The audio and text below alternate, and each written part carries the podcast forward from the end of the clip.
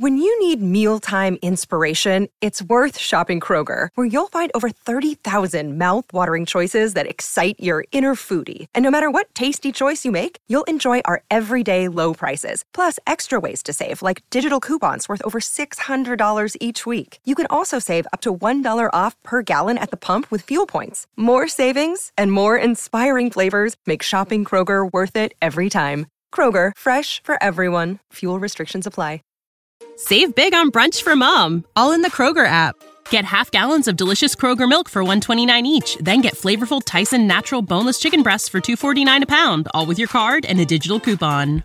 Shop these deals at your local Kroger, less than 5 miles away, or tap the screen now to download the Kroger app to save big today. Kroger, fresh for everyone. Prices and product availability subject to change. Restrictions apply. See site for details.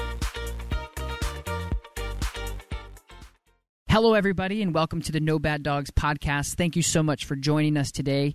My name is Tom Davis, America's canine educator, and today we have Blake Rodriguez out of the dog training company out of New York City called Dream Come True Canine. Welcome, Blake, to the show.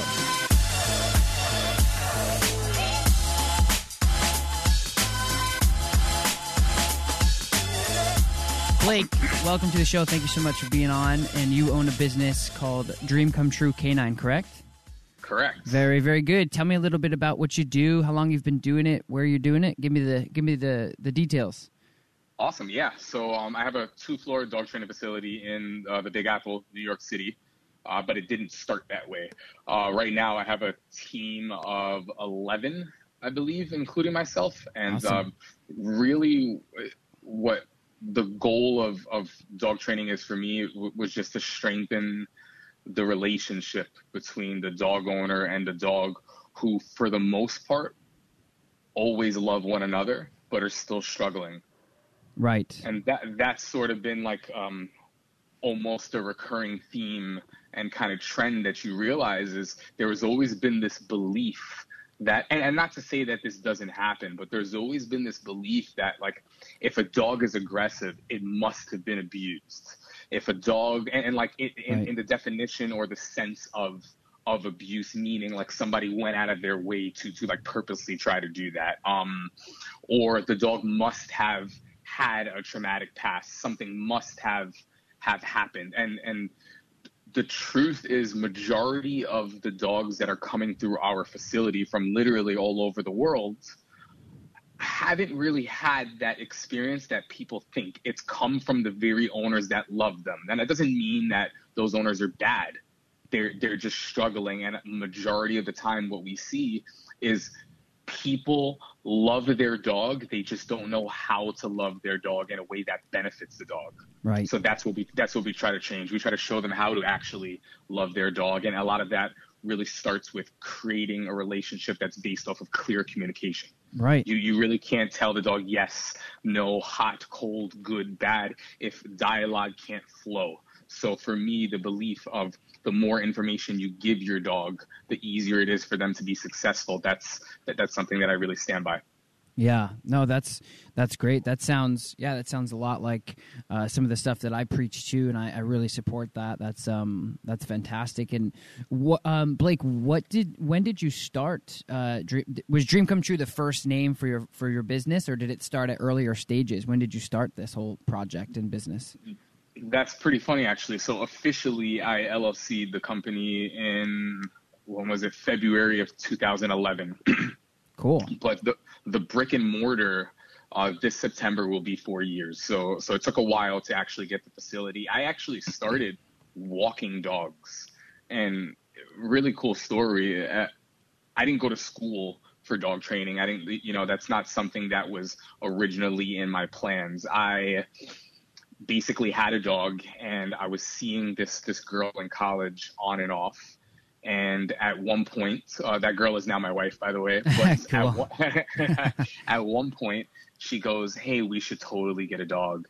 And I'm I'm like, "Yeah, you know, when when things get serious, we, we should totally get a dog." And like two weeks later, I get a text message, a picture, look at our dog, and we were kind of we were kind of doing long distance at, at that point. Um, and uh, that's what kind of sparked it. I, I had an interest in dogs before, but I was never allowed a dog growing up. My dad always said, "Listen, dog owning a dog is more than just walking and feeding that. And until you're old enough to know that, like, we really don't want to give you this dog. And more importantly, I, I think my dad really knew the attachment that would become associated and didn't want me kind of experiencing, you know, that loss so early on. Maybe I don't know. Yeah. But um, but my family, um, uh, in Staten Island always had these big dogs, and we would go over there for Sunday dinners.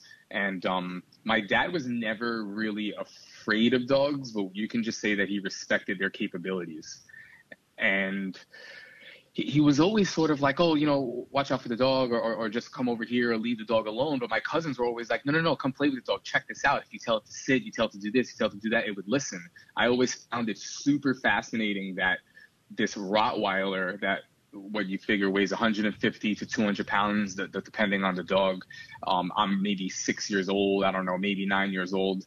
That mm-hmm. Rottweiler could eat, eat me for breakfast if it wanted to, but when I'm telling it to do something, it is. So I think that's initially what sparked it. But then when I got my own dog, I was faced with with the everyday responsibilities of, of trying to be a, a, good dog owner. And through that comes the struggle of, of trial and error. So I had a great dog, but and yeah. the butts were he pulled on leash. The butts were he was great off leash until he wasn't and he took off. Um, yep. you know what I mean? All of these things we, we would leave him alone. He was fine until the day that we came and he went through the trash. Or he, um, funny story, uh, when Lindsay was um, kind of watching him while I was here in New York. I actually no, I was she was watching him, but um, we got to uh, kind of leaving him alone. And when she came back to the apartment, all of her carpet, her whole apartment was kind of carpeted, was gone. Oh boy. It was just like torn up and like ate. It was just like I went through a lot of stuff. And a lot of people don't know that is that most of where I come from comes from a place of vulnerability. Like I've been there. I had this dog that gave me these issues. So I, don't know if it's my competitive side. I don't know what it is, but I, I, I, refuse to believe that this was the breed or the age or, or, or a result of like, you know, how the dog was brought up or what happened before it. Cause we got the dog at five weeks. There was no excuses. Like mm-hmm. anything that this dog was going through, like it, it had to have been in some way tied to what I was doing or what I wasn't doing. And I wanted to learn all that I could in order to, to get the relationship better. I, I, I didn't want to the butts. I wanted to get rid of the butts, if right. that makes sense. Yeah, no, I, it does. It does. Yeah.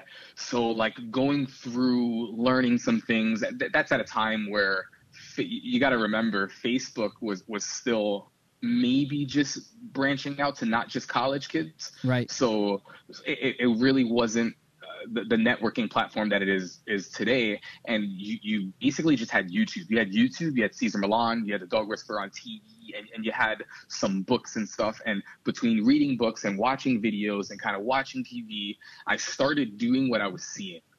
Mm-hmm. And some things were working, some things weren't. And I was like, oh, this is really cool. I would kind of stick with that for a little bit. And when I would stick with that, um, I, I, would almost find its limitation, or I would read something or watch something that contradicted and bashed and ridiculed that method. So I'm like, oh well, that's mm-hmm. not the mm-hmm. good way. Let mm-hmm. me learn about this. So I started learning about this, and I was like, wow, this is really cool because it helps you with these things. And and just when I thought I was on on like the right track, the next video that I would watch would ridicule and bash right. that. So I quickly kind of found that there was uh, uh dog training was almost how martial arts was mixed martial arts originally with the first first UFC. You had a lot of specialists, right. a lot of people that like specialize in just one form of martial arts, specialized in this. What you see now is is UFC is is really kind of um, uh, uh, emerging into something more complex, and specialists are a dying breed because you have certain MMA fighters who are are well versed in a variety of martial arts. Right. So I, I, I, kind of almost take dog training and methodologies very similar to martial arts at a time where one person swears by just jujitsu, one person swears by just Muay Thai, just Taekwondo, mm-hmm. just this, just that. I was little by little with dog training, learning a little bit and piecing it together. So I, my approach when people ask me, I don't really try to label myself as this trainer or that, but I really do want to be the Bruce Lee of dog training who kind of started MMA if you think about it, and and hopefully it, it continues to grow well well beyond me, which it, it seems that it, it, already has. But that's kind of been my approach. I wanted to kind of be the, the Bruce Lee of dog training, where I wasn't just limiting myself to one way only. Yeah, no, that's that's and, a great point. Yeah, and, and what started happening was I, I started fixing my dog. I mean, and to this day, he's my best rehab case, and I'm a little bit bummed because I have no video footage to, to prove it. So now, now, now it's just hearsay and, and fisherman tales and me yeah. talking about how bad he was. Like he had dog aggression. He got attacked by a dog a couple of times. He was an obsessive barker. This, that, the third. You know, I, I dealt with it all, and um, now people see him and, and they don't believe it. And and and just like anything else, people want to be quick to say, "Oh, you're so lucky," not realizing the hard work that goes into it, and that you see that a lot with people that are successful in their business, with people that are successful with this, that, or the third. Everyone kind of views it almost as like they hit the luck, not realizing that those people worked to get there. There, yeah. there are some exceptions, but for the most part, they, they don't see it. Almost, it, it's almost like an overnight success, and yeah. they don't see what actually went into it before that overnight success. You know. Yeah, man, I, I, I feel that. Yeah, I always tell people um, whenever I whenever I hear that, um, man, you're so lucky you get to work with dogs all day, and man, you know, you're living living this, living that. And it's like it's like the ten year overnight success that nobody sees. Um, exactly, exactly. It's the it's the is this going to work? Holy crap, this is overwhelming.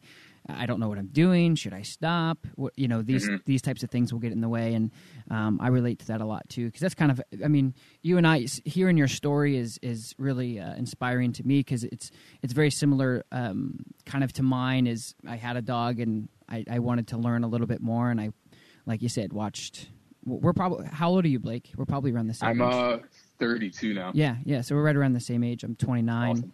Um, and so it's the same thing. I yeah, I grew up with not a lot of tutorials on on everything, and even back then, YouTube wasn't big on, on dog training as much as it is now. But there's contrast. Some of the stuff you know that goes around isn't like, like you said. So let let me ask you this: uh, moving forward, now that you touch base on. Um, you know how you started and, and where you started, um, which is really really great. And I think some of the some of the some of the best people on in any industry, whether you're a cook or you're a singer or uh, uh, martial arts or a dog trainer, they start kind of organically, just how you were just describing um, mm. about. You know, well, I want to learn a little bit more. It wasn't. I want to go out and be a dog trainer, and that's that's how I've talked to a, a couple other people on the show and myself. It was like I don't really want to be a dog trainer. I don't. I just want to learn more, and then eventually, what you do is you you get really good at it, and you realize man, yep. you know, I could kind of start a career here. And um, so, what's your if if somebody were to ask you, say, hey Blake, um, you know, if they emailed you or called you as a as a business owner, um, they say, hey Blake, what are your what are your methods? What are your techniques? Because the listeners out there, Blake, are are dog people from from all over the world and so listening in on on your story and your business what would you tell the listeners uh, and myself if somebody were to say what's your techniques what's your methods what would you? How would you answer that? Yeah, that's a great question. Um, well, I, I, I, think overall, I'm not trying to limit myself to one way or another. So if they're looking for kind of the generic answer, like I'm this type of trainer or that type of trainer, that that's not something that they're going to get. But if I was to tell them about my methods, it, it, it's really not limiting yourself to one tool or another, but rather understanding the science behind how dogs learn and how mm-hmm. they operate and utilizing tools and certain methodologies, um, understanding how every tool and, and, and method can be applied in, in some situations um, and, and, and some situations apply differently than you would apply it in, in another situation or context to, to get to your overall goal of getting your message across clearly, regardless yeah. of what that message is. Some people are really great at, at getting certain messages across, but not others. But I want to get to a point. My method is, is, is really clear communication and understanding what clear communication can actually be. Right. A lot of people don't realize, you know, that you can communicate through things that you use every day, understanding how how to create conditioned responses and benefit from understanding how how patterns are created versus unintentionally reinforcing or, or, or, you know nurturing certain patterns that you're actually going to the dog trainer to fix mm-hmm. you know mm-hmm. yeah and I, um, I, I see that a lot too here is um I, I really focus on you know if your dog comes in with some some very um i guess common um, bad behaviors, pulling on the leash, jumping, overexcited, uh, things like that. A lot of the times, I tell people, well, if you can't, if you can't walk your dog on a leash, that's where we have to start. I mean, your relationship yep. is, is, crap. I mean, if you're if Mm-hmm. you're walking down the road and your dog's pulling you, there's a good chance you and your dog are not on the same page. So I can Yep. I can relate a lot to what you're saying. Is that's exactly um, what I do too. I say, wait a minute, your your relationship kind of sucks. I mean, we have to Yeah. let's rewind a little bit and then um, i find and, and maybe you can chime in on this i find a lot of times um, you know the whole family will be here for the training session and we start opening doors that really needed to be open within the mechanics and uh, quote unquote the pack if you will of the whole family where their their whole, their whole communication whether it's kids to mom or mom to husband or husband to wife or whatever it may be all needs to start changing because the dog is suffering from that. Yeah, yeah, and that's another thing that's really important. Um, until I really know clients, unless they absolutely need a dose of reality, my overall approach and outlook is is I, I, I do want to to a degree make it clear that there are things that they're not doing and maybe even things that they are doing that are kind of creating these issues, but I don't want to beat them up over it. So if they're coming to me for help, I, I, I want to kind of not necessarily say, listen, your relationship is horrible because then that almost gets us off on on like a wrong foot where they're like, but you Yeah. don't understand, like my dog loves me, I love my dog. So I'm not trying to like offend them. And if someone told that to me, like I wouldn't care. I'd be like, oh wow, okay, how do I get it better? But we live in a world today where like people are they tend to be very very emotional. So Yeah. um, wording is very very important. It's like listen, you, you know, or I would rather tell them that their relationship could be better than than tell them Yeah. their relationship Sucks, is yeah. absolute crap. But once we get to a good place, then I can start to kind of call things how it is Yeah. because they relationship wise between me and them, they understand what I'm about and what my goals are, so they're not getting offended or Right. defensive. And it's something that's interesting uh, about that approach is it's not very different from my approach to dog training right um, there a, a lot of what I'm known for and my team is known for is any breed, any size, any problem, any dog. And in the dog training world, and just in general, humans don't tend to be um, proactive, right? So you, you don't you don't start flossing until you've had a root canal or two. You, you don't you know really watch your speed limit on the highway until you get a couple of speed tickets and you realize they're enforced. You don't quit smoking until you have emphysema. And and uh, unfortunately, a lot of people don't seek dog training until they find that they need it.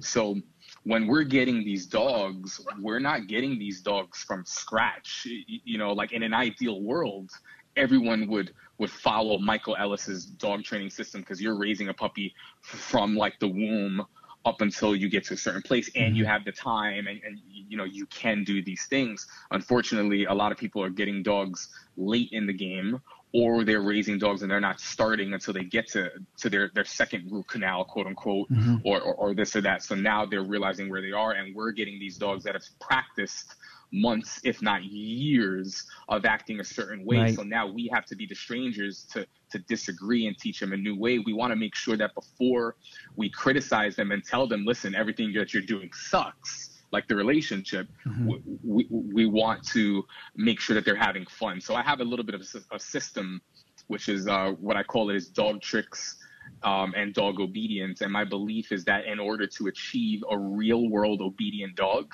you need to um, be able to have a mixture of both dog tricks and dog obedience so dog tricks is something that is fun.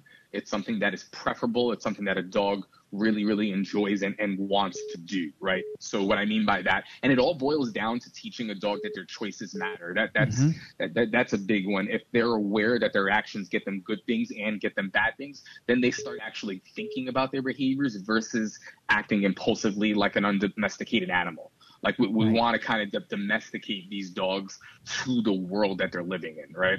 So dog tricks is sort of like if you and I had a child together and his name was was uh, Brad, we say, hey Brad, if you want to go hang out with your friends, you totally can, but first you have to make yourself a bowl of ice cream.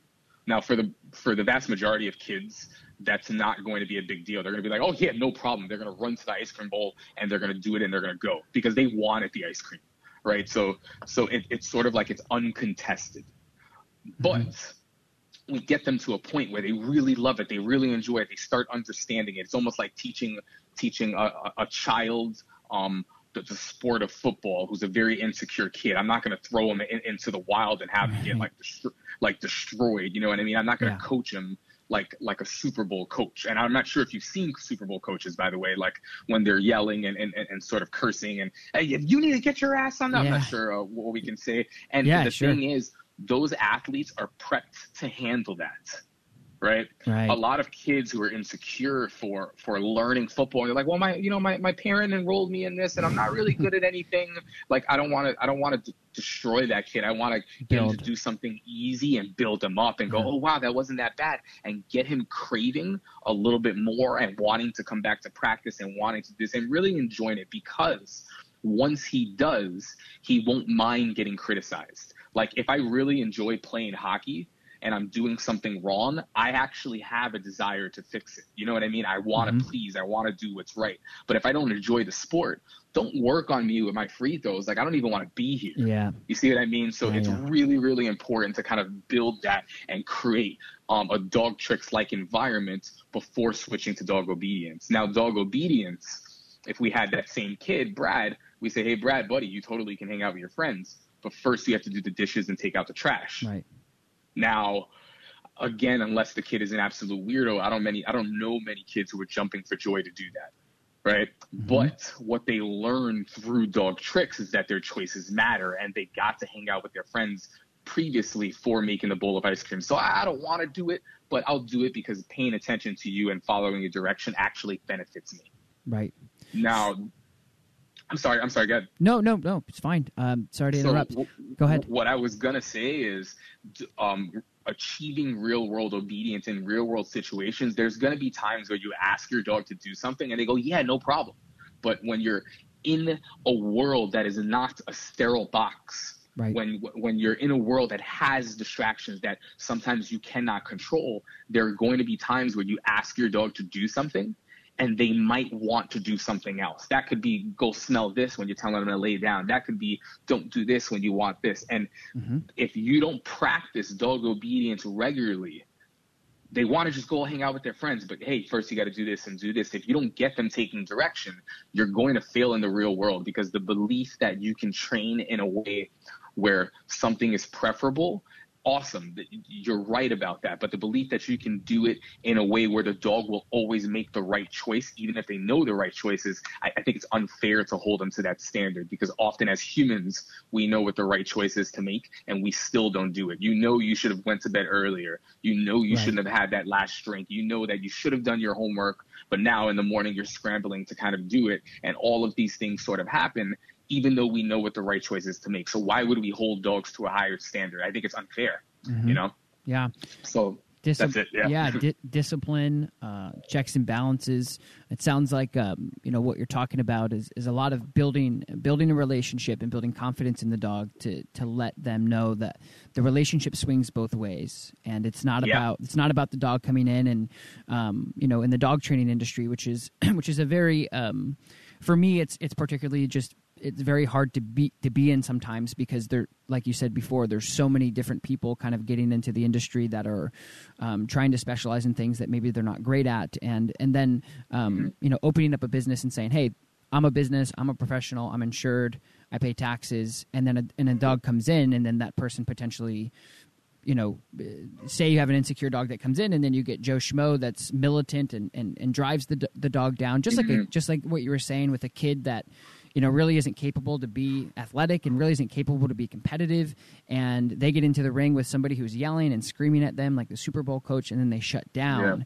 And that that ruins the experience for for the dog, and and it also ruins the experience for the owner, and it could be very detrimental to the relationship. So for sure, for sure, e- even uh, in its most simple kind of um, right uh, form, you're you're looking at a dog that I'm not saying you can't get a dog that's that's compliant. You can still get a compliant dog, but at what cost? Because yeah. now your dog doesn't enjoy being there. Like you, you see when you're asking for commands, there's yeah. there's no real enthusiasm. So I, I, you'll notice that when you train in a way when you're building up, you can get dogs to do things and either absolutely love it and, and, and, and really be enthusiastic about taking direction because they understand the communication is clear. They actually know what you're asking of them. Yeah. And even if they like, they're not super gun ho, they don't mind one bit because it's just another day. Mm-hmm. If you're practicing every day and you're training every day, nothing changes when you're faced with a distraction. It's just communication. Nope, I'd rather you do this. And the dog's like, cool, thanks for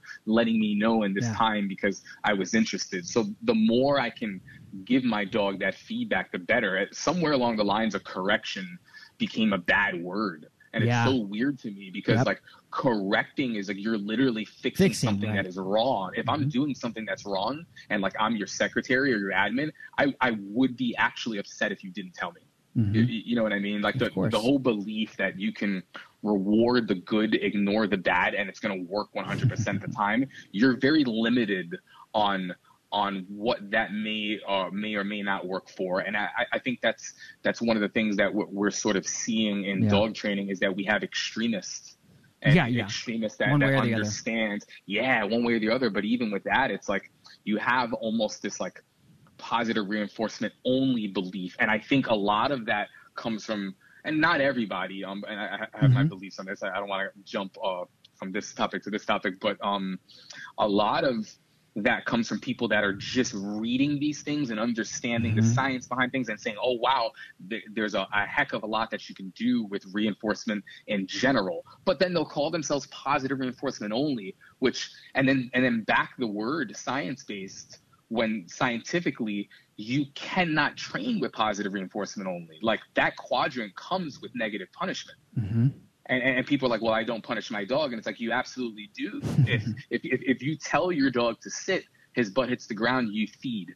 What makes it positive is I'm adding something. That's all positive means in, in when we're talking about um, operant conditioning and mm-hmm. and um, the four quadrants. And which, by the way, operant conditioning actually translates. The definition of what that means is learning through consequence. Exactly. So so when when you feed your dog for their butt hitting the ground, uh, me adding something is what makes it positive. Mm-hmm. Negative doesn't mean bad. Negative means you're removing something. So a lot of people are getting sold or tricked into the belief that positive means good and negative means bad, but not in this context. Exactly. So what happens is like people understand, okay, well, you can teach a lot with reinforcement.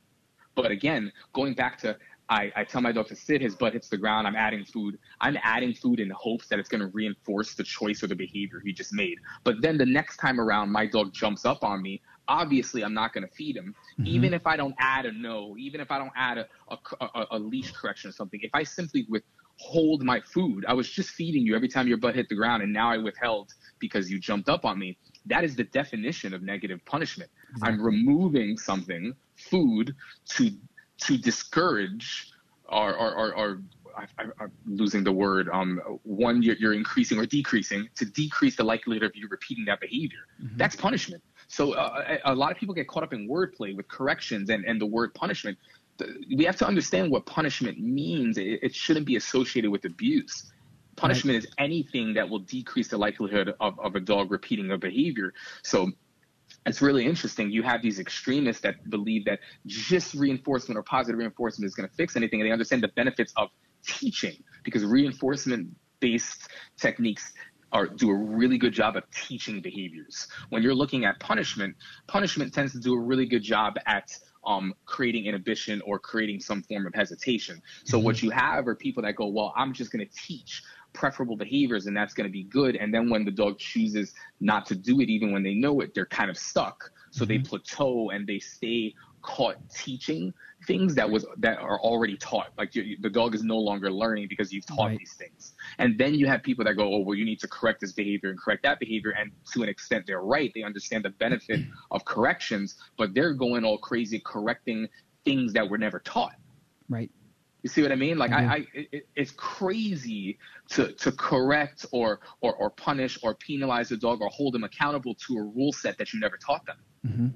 Yeah, and I think um, just to touch base on that too, it's it's a great, great, great point. That was a great statement. And um, for the, for the listeners out there, um, you know, listening that um, aren't familiar with some of the dog training lingo, basically what Blake's saying is is uh, it's the same thing with what I tell my clients. I, I start talking about discipline and corrections, and I say it's not it's not kicking your dog or shaming them or throwing them against the wall or or any of these things. It's it's simply teaching the dog that they've done something wrong, and it kind of relates to what you were saying earlier about getting a speeding ticket for speeding. That's a correction. Yeah. That's that's teaching them that you're going to get something negative if you don't comply to the rules. And um, I think what happens, Blake, and you can chime in on this too, is it, it the dog training world or the dog world in general has become such a saturated market with marketing that people will go out and say we are purely positive. And there's some people out there that like you said love their dog so much but don't have leadership so their relationship isn't great and they're actually doing more good than bad. I call that killing them with kindness and they go and they search i love my dog so much i never want to correct them i never want to hurt them because they assume that corrections punishment or any of these things mm-hmm. are, are a negative uh, painful thing and they're certainly not um, and so what we're talking about here is uh, positive positive reinforcement is is think of it as a math equation. You're adding something to the mix to associate or reinforce the behavior you'd like.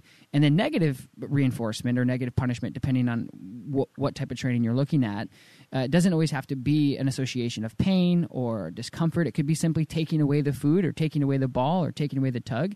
And the dog says, Well, I don't love that. I want to do what I got before. And then you're teaching them through that.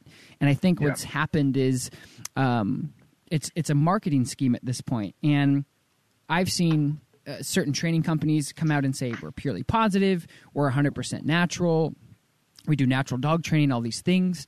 And, but they don't they don't believe or preach or practice corrections. And I think one of the one of the most natural things in the dog world is actually corrections. And if you watch dogs play in daycare, they correct and reinforce behaviors and, and, and try to fix them all day. It's one of the most natural things you can actually do to a dog is correct them by telling them that what they're doing is wrong and they don't want it to happen again.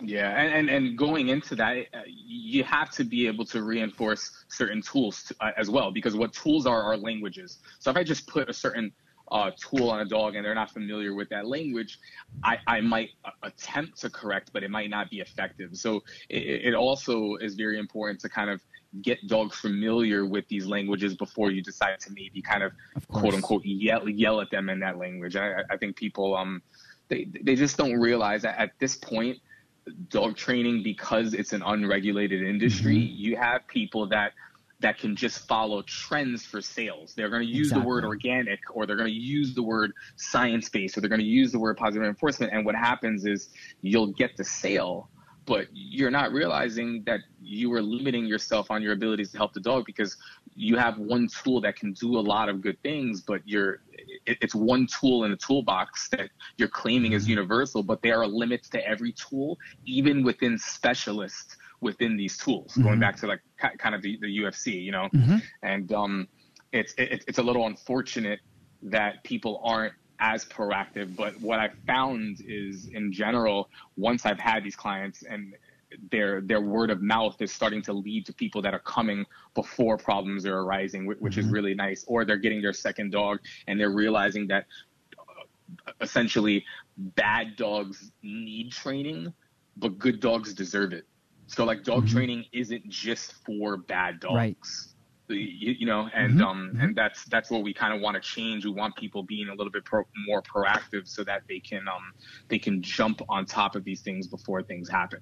Yeah, know? yeah, and I think I think that that's that's a great that's another great point. It's very it's very very uh, important for people to understand that um, just because you you don't have issues with your and, basically what you're saying, Blake, it, it sounds like is basically if, if, just because you're not having issues doesn't mean your dog doesn't want or need training. I mean, it's it's a really fun relationship building thing, and I think it's really important for people to get out there and, and work their dogs no matter what the circumstances are, even if they're not you know bad. Don't don't wait until you get that root canal. Don't don't wait until exactly. you get that speeding ticket. Be proactive and get in and say i don't want to i don't want to and i think and i deal with a lot of the same stuff it sounds like too um, as far as training goes is um, we deal with the dogs that are already have been conditioned for two years on a bunch of bad behavior and then oops they bit somebody or oops they got hit mm-hmm. by a mm-hmm. car because they wouldn't come back and then we have to go in and, and take two years of you know bad work and try to try to counter condition it and bring it back to reality a little bit within a small period of time. Yeah. Mm-hmm.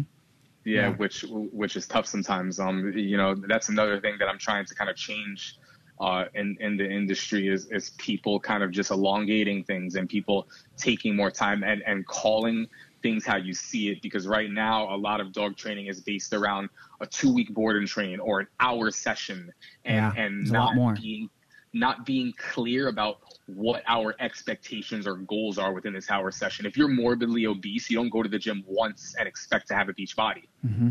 Exactly. You, you know, you, you know what I mean? It's, it's really, really important that people sort of understand. And if you're going to do a board and train, like our board and trains are three, six, and eight week programs. Three weeks are for like dogs that maybe are a little bit knuckleheady, but like don't have any real deep rooted issues. Like they, they, we call them Marley and me dogs. right. But you have six and eight weeks for dogs that are, are, you know have behavioral issues. And now we have to teach the dogs the same fundamentals the same language. And that takes just as much time as it does for any dog and if not if not a little bit more. And then we have to use that language to then begin to problem solve. But mm-hmm. you can't problem solve without having fundamentals. You- Right. you know what i mean? And, and that's what we want to do. Yeah. And that's the real art of dog training is getting to a place where you you understand how to get to to a place and, and, and use these fundamentals and understand the science behind things. But similar to like for me dog training uh, is almost like dancing to the rhythm versus counting steps. Mhm. and for a lot of clients when they're learning how to train their dogs they're learning how to dance. So initially they're counting steps. So you Mhm. have to be able to kind of break training down in a way that allows them to make mistakes safely allows them to practice safely and kind of build them up to certain scenarios versus jumping right into it. Too often people say, "Hey, I want to be," I, I, I for example, just an analogy here. I want to be the the best boxer on the planet, and I heard you were the best boxing coach. Throw me in a ring and coach me. And it's like, whoa, whoa, whoa slow down. Like Mhm. we're, we're we're not starting there. I'm not going to throw you in the ring with Mayweather because I'm the best coach. And when I say uh, duck, jab, one, two, or whatever, like you- you're going to know what to do. We got to get you in the gym. You got to learn how to hit the speed bag. You got to learn the fundamentals. You have to learn this. You have to, to to enjoy this and get to a place that in a heap of trouble or in moments of stress when you're actually in battle when you're actually struggling with something and i'm yelling information to you the information isn't stressing you out. Mm-hmm. It's actually helping to almost create like nostalgic i don't know if it's nostalgic is the right word but those memories that go oh yeah i have been in this scenario. We have drilled this. So the yelling becomes reminders. That's a lot of what like dog training tools are is if i have to maybe be a little bit firmer with this tool or that tool or my voice or whatever Yeah. you're so fluent in the language that me yelling that information absolutely actually helps you versus stressing you out more. Right and it's not and, and i think too it's a great point. I think too um, when you when you get into the muscle memory of hitting the speed bag and, and doing your steps and having the cardio and having the mental capacity to stand to go toe to toe to somebody i think at the same time too there's a there's a there's a part of the the, the mind of of actually the the fighter or the handler at that point um, that actually says i remember all this. And even if Yeah. the, the coach on the sidelines is saying jab duck swerve whatever um, that's that's innate that's becoming innate to you because you've practiced. You can't and and i i think that that's a great point is people come in and do the same thing. And um, i just sat down and had i I actually just got back from working with michael out west and uh, michael ellis. And we we sat down and had uh, we had dinner a couple different times. And that's one of his biggest things that I, I, I took from working with him is um, that's what he was saying is he's like it, it goes so much beyond um, just coming in to a, to a person like you or, or myself or Michael or somebody that's that's in the dog training world, and they say, "Here's g- give me five hours with you across a span of four weeks." Help us, and it's like, man, five hours out of your dog's life is really not going to be that detrimental. I have to start working on you because we have to build your relationship with the dog. We have to teach you how to jab. We have to teach you how to do cardio. Exactly yeah. Then maybe we can get you into the ring. And it's like this ongoing thing. And um, he said something just just because it, it's so fresh in my mind. And you mentioned him. Um, he had a a friend that wanted to do like a show with him or something. And for those of you who don't know michael ellis he's a trainer out um, in california santa rosa california that uh, he has a school f- for dog trainers and he's really great about delivering information.